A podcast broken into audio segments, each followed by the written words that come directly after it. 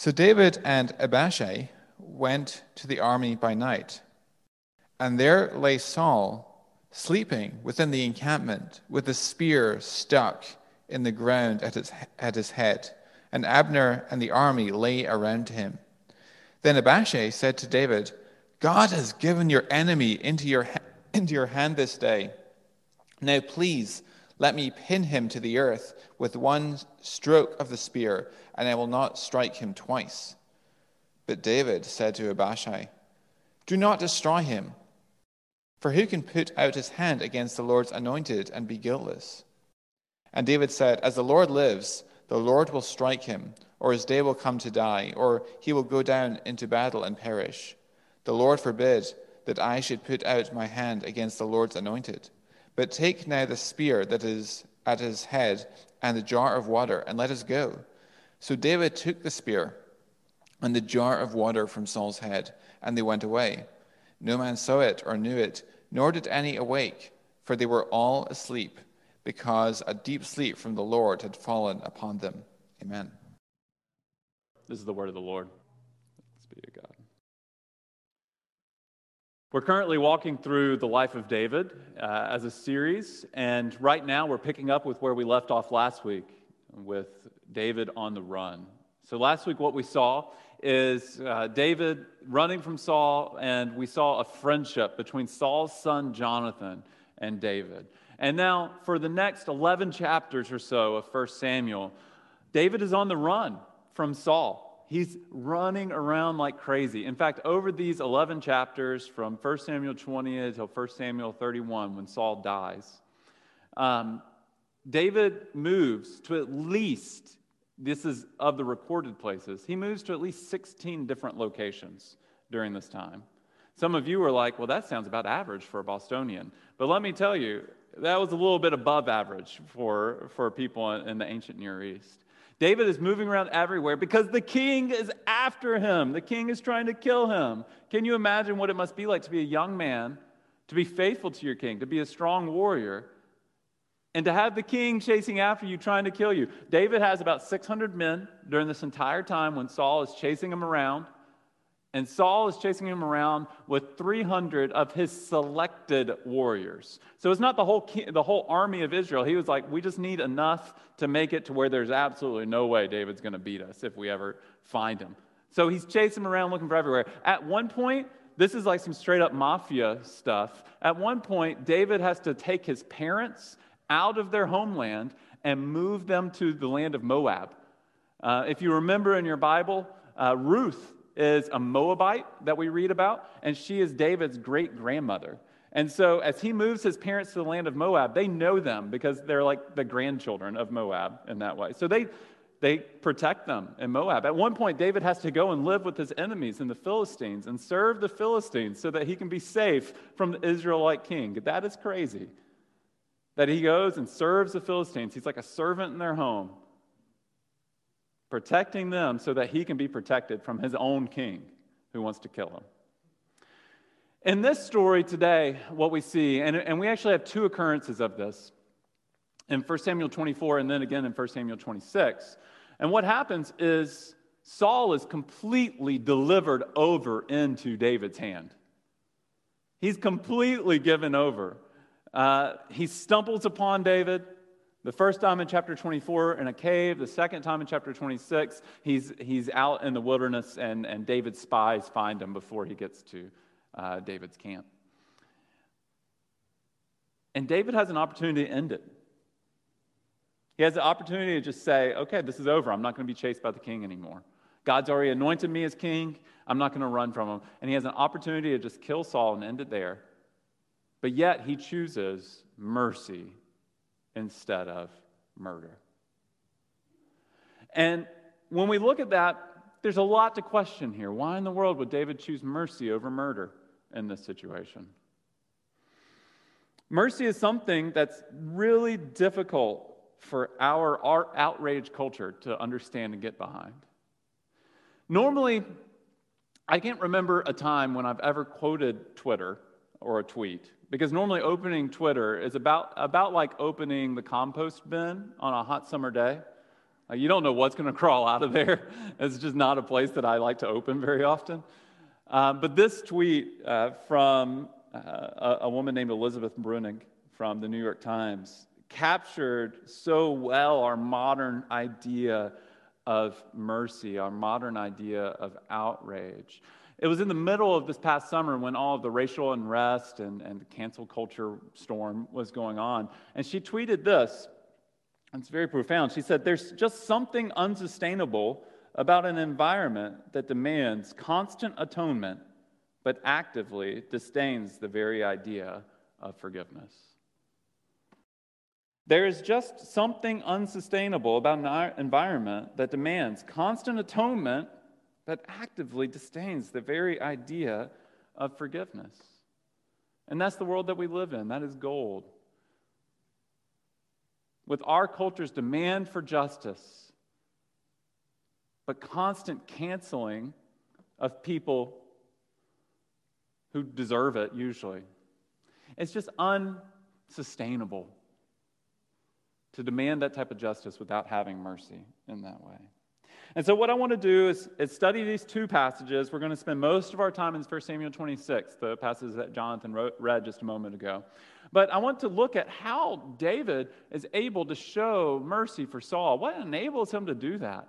I think it's something that's very profound to us and helpful for us as people who are wronged and who see wrong in the world and who deeply care about the wrong that we see in the world. But how do we approach that wrong and trust the Lord and have mercy and move forward with convictional kindness as believers in the Lord.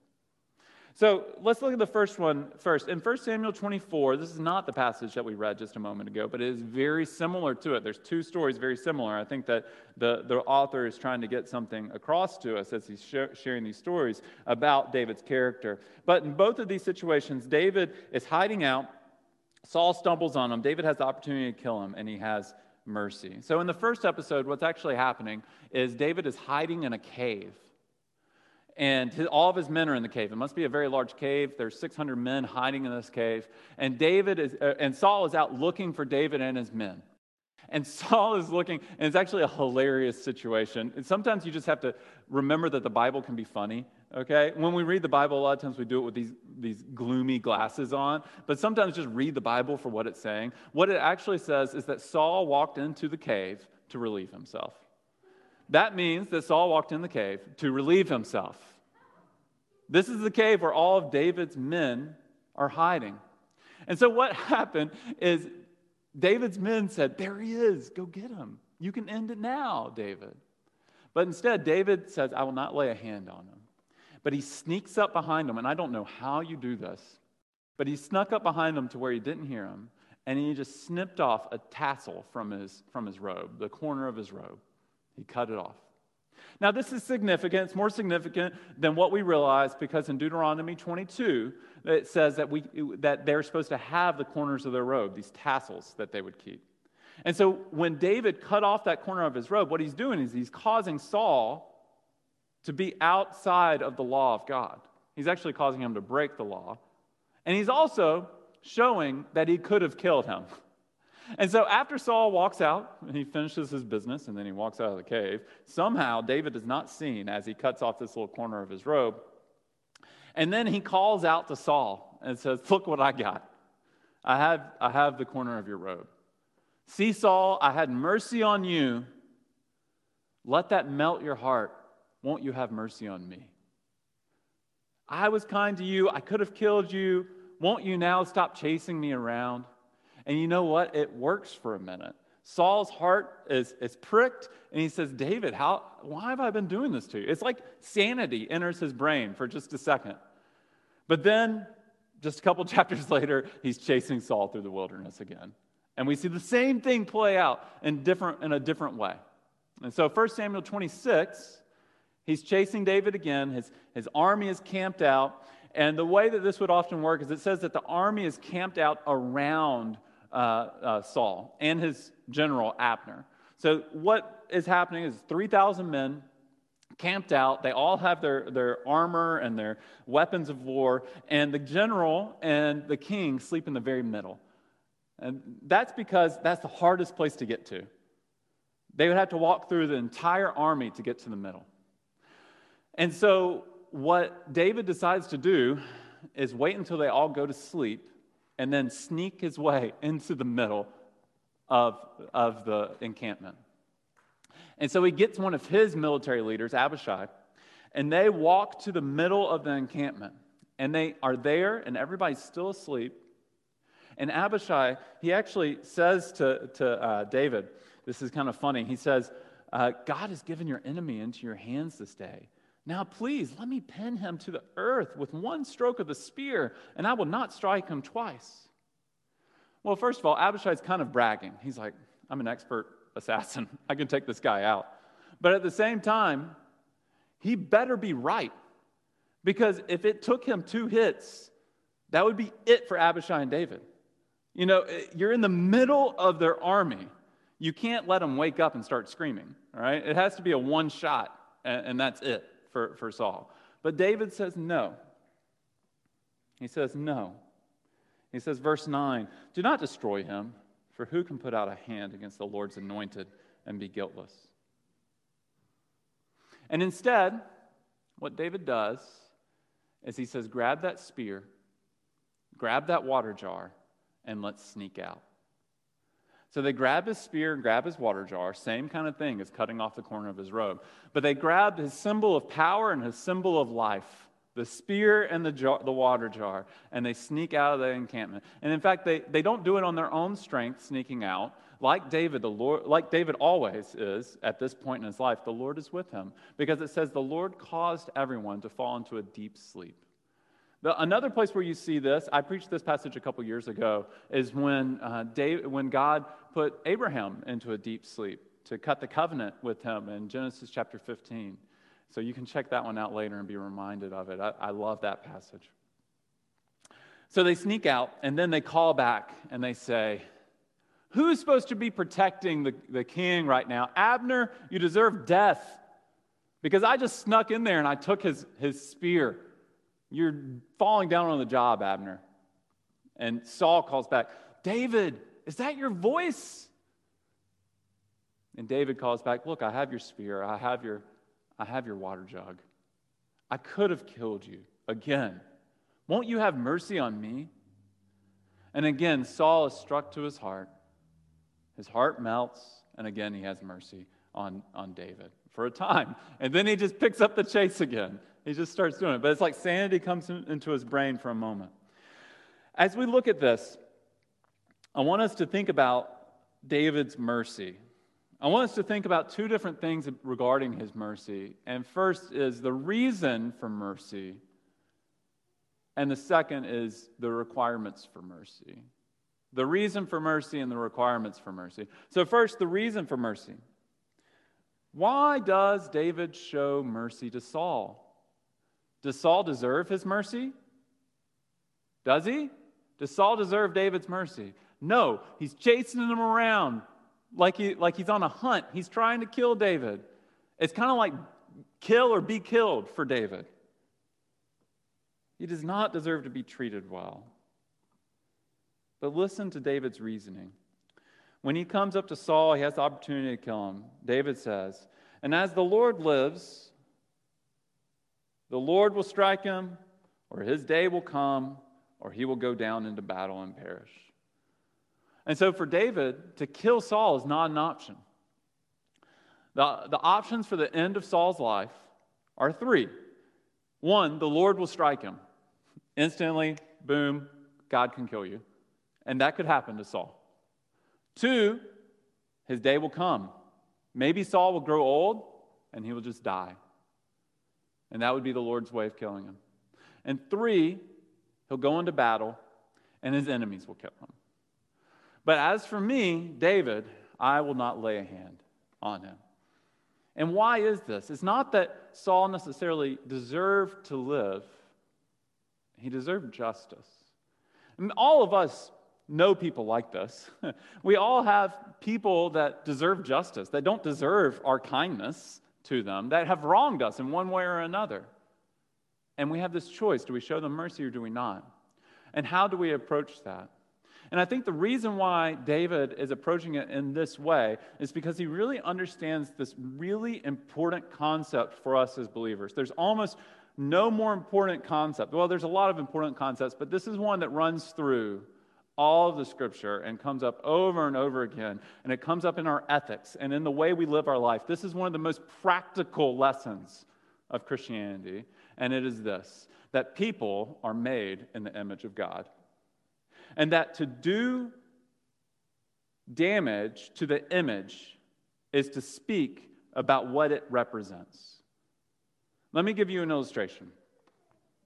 The US flag is a symbol for the United States, right? So let's say you're traveling overseas and you, are walking around, you're having a great time, and one day you walk into the street and you see US flags burning from every window. Well, you better start using a French accent and stop ordering cheeseburgers, okay? Because that's not a place where you're want to be as an American. You're want to get out of there. Run to the US Embassy, book a flight, get out of there. Because obviously, even though you haven't seen anything on the news and you don't know what's going on, these people are not happy with our country if that's what ha- is going on. In a similar way, in the Old Testament, the gods that they worshiped would also often have symbols. So when you read about Old Testament gods, like lowercase g gods, you read about Asherah poles, you read about uh, statues of ba- uh, Baal, and these were symbols of the God they represented. And so, if you were to take those symbols and cast them out of the land, you're essentially saying, This God's not to be worshiped here anymore, which is something that we see happen with the kings all the time. They're throwing the idols out of the land so that the one true God can reign. But God, our God, the one true God, He doesn't give us an image to worship. He created us in His image. The infinitely complex God has given this ultra complex being to represent him. And so the way that we treat other people represents the way that we treat God. And so for you to use your words to crush someone else is for you to not just insult that person, but to insult the God that that person represents, even if they're a bad representation of that person, of that God. Does that make sense? You guys tracking with me here? The way you treat people reflects the way you feel about God because people are made in the image of God. So to murder someone is to insult the God in whose image they are made. Two quotes on this are helpful. The first one is from someone who's a little bit controversial, but uh, and has a bit of a bad reputation in some crowds, but uh, no one I've ever heard actually uh, critique this person has actually read anything that he's written. He's just been offended by people that followed him. But John Calvin uh, said this, and I think this is a really profound uh, way of, of, of thinking about this. He says, The Lord commands us to do good unto all men without exception, though the majority are very undeserving when judged according to their own merits. The scripture teaches that we must not think of man's real value but only of his creation in the image of God, to which we owe all possible honor and love. What Calvin is saying is this many of the people in your life are not deserving of love, yet that shouldn't matter to us whatsoever. Because the way we treat people is dependent upon their being created in the image of God. The second quote that's helpful here is from C.S. Lewis, uh, who's one of my heroes. I'm reading his Narnia books with my kids right now, and it's, it's joyful. It's rejoiceful. Um, but Lewis says this There are no ordinary people. You've never talked to a mere mortal. Nations, cultures, arts, civilizations, these are mortal, and their life is to ours as the life of a gnat. But it is immortals with whom we joke with, work with, marry, snub, and exploit. Later on in our passage, David and Saul are having a conversation about how David saw Saul's life as precious. He considered his life precious, of very high value. Friends, people are far more than people.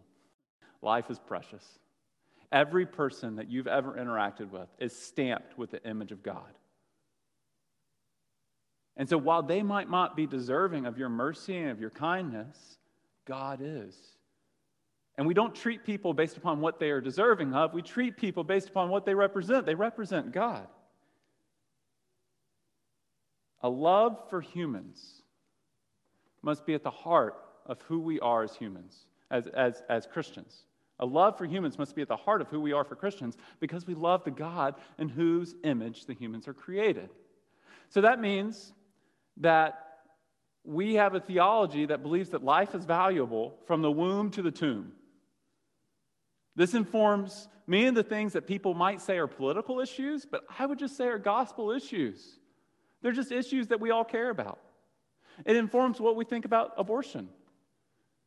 It also informs how we think about how we treat other people, how we treat people with fairness and equity. It informs what we think about racism. It informs what we think about sexism. It informs what we think about immigration. It informs how we think about how we treat our friends who might disagree with us or live differently than us. It informs how we treat people that have systematically been oppressed in our society. It informs how we treat those who are poor among us. We treat them as image bearers of God and nothing less. You might think that, this, that I'm getting political at the moment. I'm really not. We can have different ideas on how we best can treat these people with honor, dignity, and worth. You see, the gospel, the Christian way, is not a democratic or, or Republican way of doing things. We don't belong primarily to the kingdom of the United States of America, but to the kingdom of heaven as our ultimate allegiance. And friends, we do have freedom on how we think that we can best care for immigrants. We do have freedom on how we think we can best care for the poor. But those are gospel issues. We must care for the poor. We must care for the unborn. We must care for women. We must care for immigrants because they're stamped with the image of God. And the way that we treat people is the way that we feel about the Lord. All life is precious. That's why the Bible actually bans Christians from getting revenge. As a Christian, you are not allowed to get revenge. Just straight and simple, okay? I normally don't speak in such simplicities here, but that's just something that the Bible is very clear about. That you leave vengeance to the Lord. Romans chapter 12. Beloved, never avenge yourselves, but leave it to the wrath of God, for it is written, Vengeance is mine, I will repay, says the Lord. We have to trust the Lord with those things. Now, sometimes the Lord uses the governing authorities to get his vengeance. They are a tool of the Lord. But it is not up to us ourselves to achieve revenge. Three reasons Christians don't get revenge. David deserved to get revenge. He chose not to get revenge. Three reasons Christians don't get revenge is Christians know that all life is precious and it's a gift from God. Secondly, we also know that God is just. Hence, David is able to say, either the Lord will strike him down, or he'll die of old age, or he'll lose in battle. He knows that God's going to be right at the end of the day. So it's not up to him to take Saul's life. He's got to leave it to God to make that decision. And thirdly, oftentimes our ideas of what justice is are wrong. Have you ever been wrong about anything? Have you ever wished you slept on it a little bit longer before writing that email or saying that dumb thing? We're oftentimes wrong. And so it's better for us to leave it to the Lord. We trust the Lord will get justice, whether it be in this life through the governing authorities or in eternity. But our role is to show mercy and allow Him to get justice. Does this sound hard to you? If it doesn't sound hard to you, it's because no one has really wronged you in a way that you can remember at this moment. Because it is hard. It is hard to show mercy to people. Try telling a mom grieving the death of their child, of her child, at the hands of a drunk, driver, that she has to have mercy.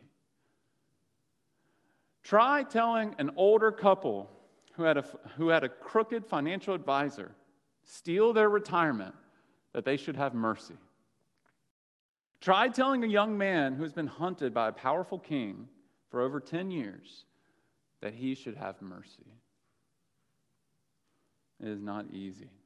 How can you have mercy when you've been truly wrong? How are we to be merciful people? Two, the requirements for mercy. How we have mercy. How in the world did David have it in him to do this? I mean, he had been on the run for so long. He could have just t- picked up the king's spear and let Abishai put it through his eye and call it a day. Stop running. Usually, when we're reading the Bible, we don't have much insight into how people are feeling. That's one thing that I love about reality TV shows. Not that I watch a lot of them, but when you watch a reality TV show, uh, they're acting out everything, and then what they do is they actually call in the people later to come in and voice over what they were thinking and feeling at the moment. So any reality TV show does this. It's like, man, I really thought I was going to lose at this point. I didn't know what was happening, or something, or I felt really hurt by what he was saying. They they have like this overdub of, of what they were thinking at the moment. And the Bible doesn't have that, except for here. Because in, in this story, we actually get an insight into David's life because David is the author of the Psalms. He wrote half of the Psalms, essentially half. And of the Psalms, actually seven or eight of them have been accredited to that exact moment when he's running from, from Saul. And two were accredited to him when he was hiding in the cave. So we can get a, a look into what's going on in, in David's heart and head as he's in the cave running from Saul. And this is what it says. And this blew me away this week when I read it. Psalm 57, when David was in the cave, verse 1, this is how it starts off. Be merciful to me, O God, be merciful to me. For in you my soul takes refuge. In the shadow of your wings, I will take refuge till the storms of destruction pass by pleading for mercy. Psalm 142, verse 1. With my voice I cry out to the Lord. With my voice I plead for mercy to the Lord. So, how is David able to show mercy to Saul? When you're up all night in a cave pleading to God for mercy on your soul, when you're given an opportunity to show mercy to someone else, it's easier. When you understand what you've been forgiven of, when you understand what God has given to you, it's easier to be merciful. It's hard to be a cold and callous killer when you're writing poems begging God for his mercy. How can you be a more merciful person? receive the mercy of the Lord. God loves mercy. God, 2 Corinthians chapter 1, as the Father of mercies. He is the Ephesians 2, chap, uh, Ephesians chapter 2, verse 4. He is rich in mercies. I love the way that Dane Ortlund says it. He says that God is a billionaire in the currency of mercy, and the withdrawals we make as we sin our way through life cause his fortune to grow greater, not less. How many of us here today can say that we are rich in mercy? The, the normal American Christian does not say that they're rich in mercy. When you look at their life, what you might see them being rich in is indignation. I'm rich in indignation. I'm rich in self righteousness. I'm rich in thinking I'm better than others. But God is rich in mercy. And so when we think about how God relates with us, we don't usually think about God being merciful like this, being kind to us in this way. We assume that God relates to us in the same kind of way that we relate to one another. And the way that we relate to one another is oftentimes tit for tat. It's oftentimes, you did this to me, I'm going to do this for you. You scratch my back, I'll scratch your back. You wrong me, I'll wrong you. But God doesn't respond to us in that way. When we wrong him, he shows us mercy. When we wrong him, he shows us mercy. Listen to how he's described in, in Exodus chapter 33. It says, He's merciful and gracious, slow to anger, and abounding in steadfast love and faithfulness, keeping steadfast love for thousands, forgiving iniquity and transgression and sin. But yet he is just, and he will get his way at the end. If we regularly, church, are experiencing God's mercy and kindness, we will be merciful people. If we regularly are coming to Him, seeing that we need His mercy and kindness, we will be changed into being merciful and kind people. We're going to be forgiving people. I want you to look at Jesus and the kind of forgiveness that he showed. At the end of his life, he's being nailed to a cross, nails through his palms and his feet. His clothes are being stripped from him and divvied among the, the military soldiers. And what does he say in that moment as his clothes are being divided out? He says, Father, forgive them. They know not what they're doing. They don't understand. He doesn't cry out saying, You'll get yours. Wait until, wait until you see that special level of hell that my Father has prepared for you, nailing me to this cross. No, he says, Father, forgive them. They don't know what they're doing. Mercy and kindness. We've been forgiven for much more than we could ever forgive. It's like the parable of the, the unforgiving servant in Matthew 18, where the servant is forgiven of this huge debt, and then he goes out and he demands that a small debt be paid to him. And the king calls him back in and says, Who are you to demand that you have your little debts paid when I just for, forgave you of multiple lifetimes of debt? Friends, that is us. That is us. May we be people who love people May we be people who view all life as precious. May we be people who show mercy and compassion when people don't deserve it. When you forgive, when you show mercy like this, if you've really been wronged, it's going to hurt. It's not easy.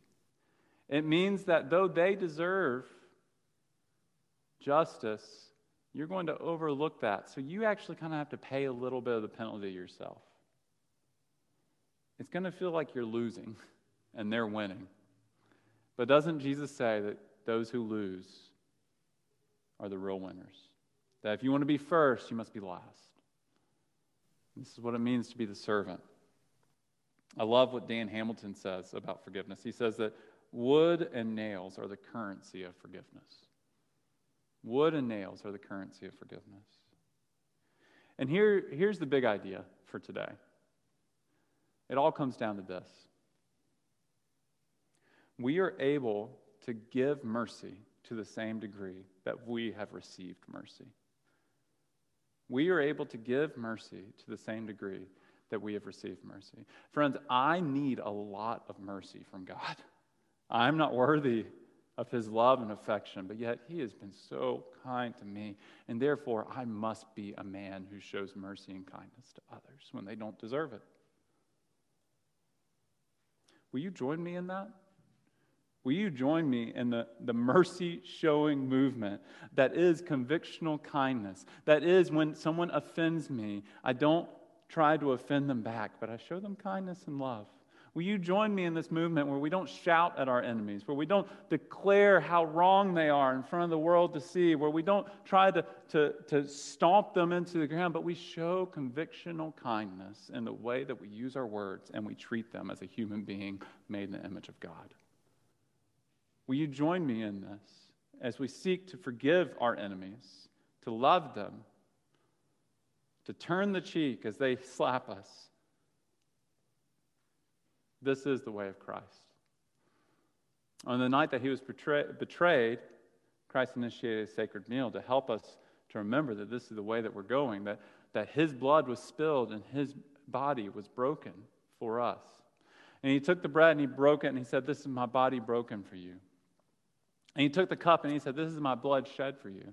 And so, as we take these physical reminders each week when we come together, we're being physically reminded of this sacrifice that our Lord made for us, sending his only begotten Son and dying the death that we deserve, so that we might receive his forgiveness and mercy and live with him for, forever in heaven.